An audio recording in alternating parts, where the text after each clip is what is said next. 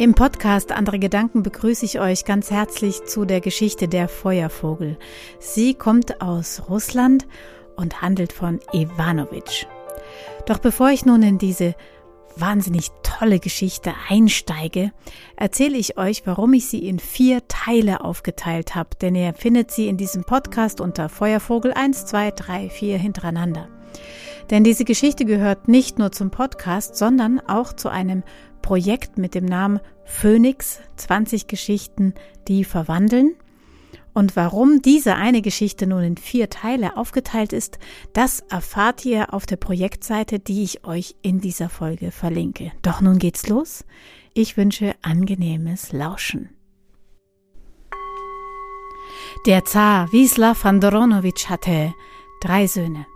Wassili war der Älteste, Dimitri der Zweitälteste und Iwan der Jüngste. Iwan wurde oft Iwanowitsch genannt, weil er halt der Jüngste war und er war auch ein bisschen langsamer und verträumter als seine starken zwei Brüder. Der Zar Wisław Andronowitsch aber, der liebte etwas noch viel mehr als seine drei Söhne das war nichts anderes als ein Baum, sein Apfelbaum, der in seinem wundersamen Garten stand.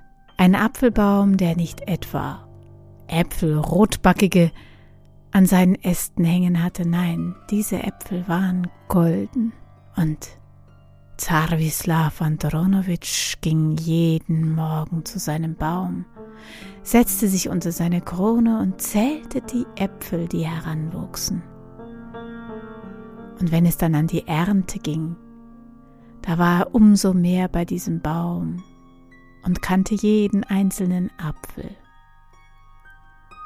Doch in einem Jahr, da war es so, da verschwand doch in jeder Nacht ein Apfel. Zunächst dachte Andronowitsch, er hätte sich geirrt, aber nein, er zählte sorgfältig und er kannte seine Äpfel, und jede Nacht fehlte einer, es wurden immer weniger, aber es war noch nicht Zeit zur Ernte. Und er machte sich große Sorgen. Und so bat er seinen ersten Sohn Wassili zu sich. Wassili, geh und halte Wache bei dem Baum. Ich möchte wissen, wer meine Äpfel stiehlt. Fange den Dieb. Ich will es dir lohnen. Und Wassili, der, der nahm ein paar Schwerter mit sich und setzte sich unter den Baum. Und er wartete. Und die Nacht kam. Und die Nacht unter den süßen Apfelbaum.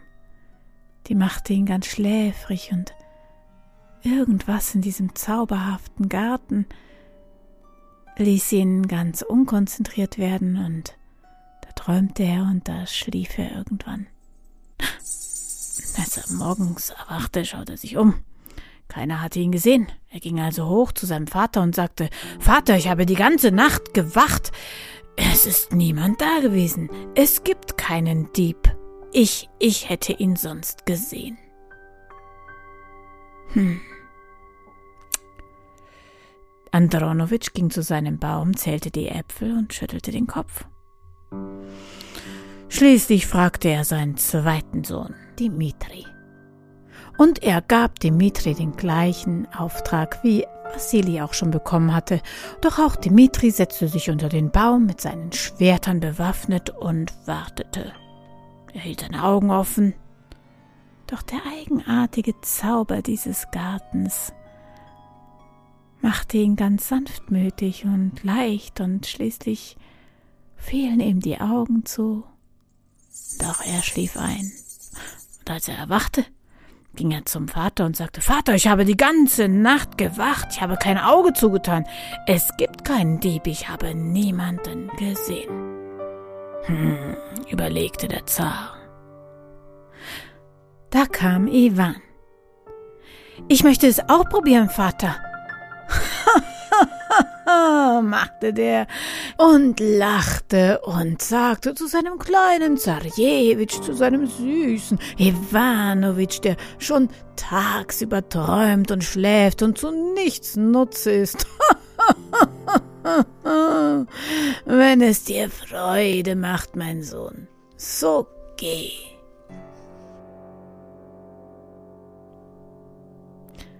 Und Iwanowitsch, er ging hinaus. Er setzte sich unter den Apfelbaum. Er saß da. Die Nacht kam.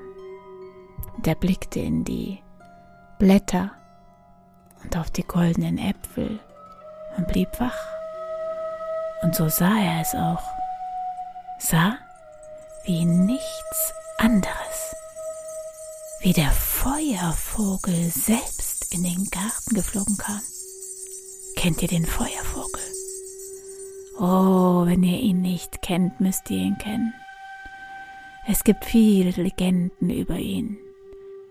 Und was alle gemeinsam haben, ist, dass wer den Feuervogel sieht oder gar eine Feder von ihm erhascht, dem steht eine große Veränderung bevor, ein Weg voller Gefahren, so dass mancherorts auch davor gewarnt wird. Doch immer erzählt man auch von dem Schein, von dem goldenen Schein, der dem Feuervogel vorausgeht und einem goldenen Schein, der auch um eine Feder herum Licht bringt, Licht in den Weg, der gegangen werden soll. Doch Iwanowitsch, Iwanowitsch, Iwanowitsch hatte nicht aufgepasst. Der Feuervogel war schon mitten im Baum und, und holte gerade einen der goldenen Äpfel und guckte keck zu ihm hinunter. Da sprang er auf und versuchte ihn zu fangen, doch er erhaschte nichts weiter als eben eine solche Feder. Und mit dieser lief er jetzt zum Vater. Vater, Vater, schau, schau, diese Feder, es war der Feuervogel, der die Äpfel stiehlt.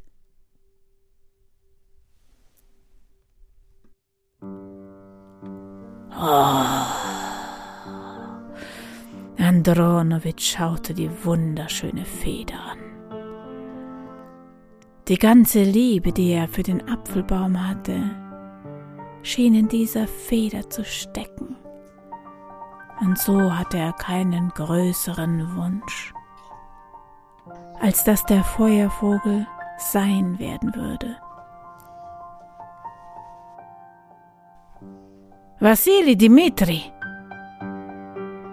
ich erwarte von euch, dass ihr mir den Feuervogel bringt. Reitet aus und sucht ihn. Wer fühlt sich denn stark genug von euch beiden? Und da Wassili der Älteste war, so war er auch der Erste, der davon ritt.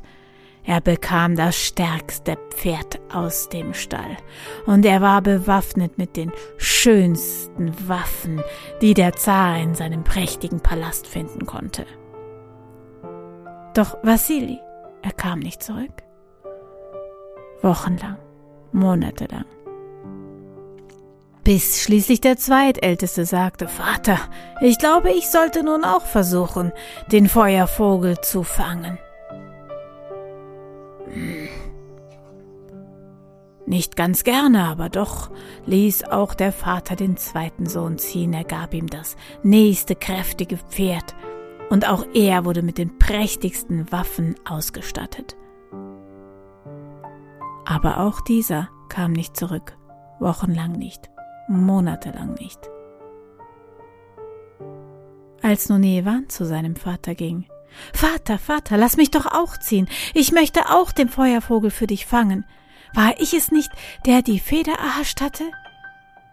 Nein, Iwanowitsch, Zarjewitsch, mein kleiner Schmächtiger, wer soll denn sonst bei mir bleiben? Dann sind alle drei Söhne davon. Nein, nein, du, du bleibst hier.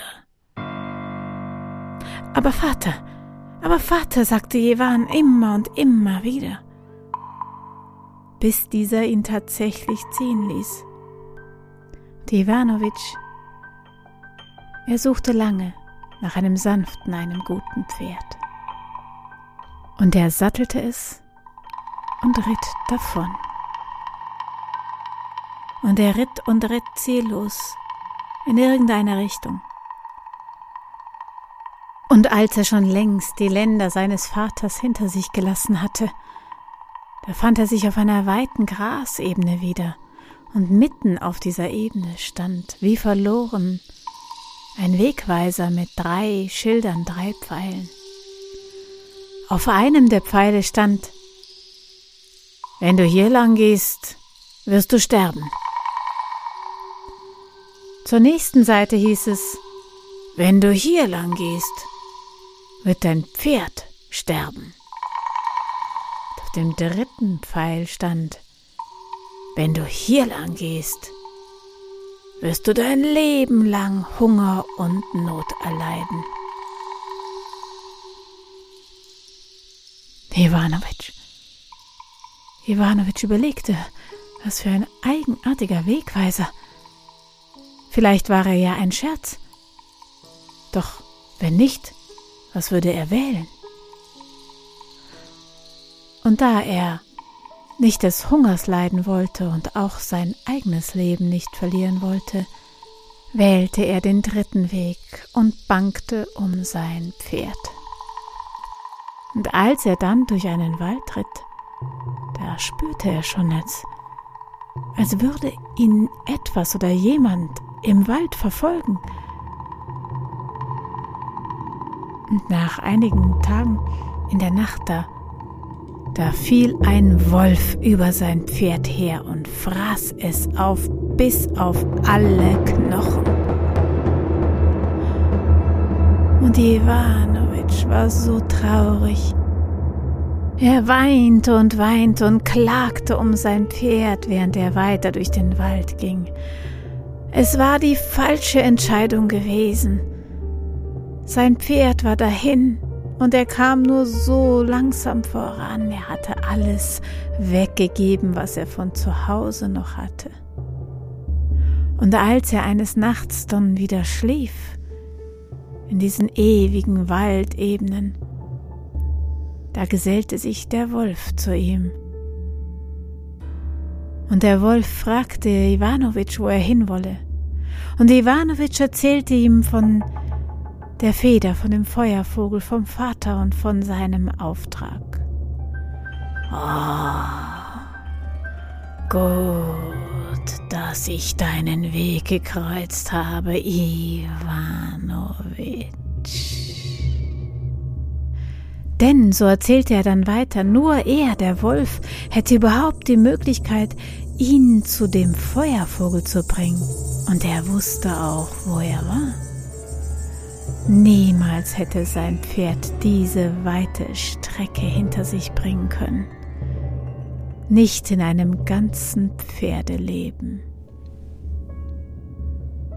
Devanowitsch setzte sich auf den Rücken des starken, mächtigen Wolfes und grub seine Hände fest in sein Fell, roch seinen Atem und spürte die Kraft in seinem Körper und der Wolf ritt los.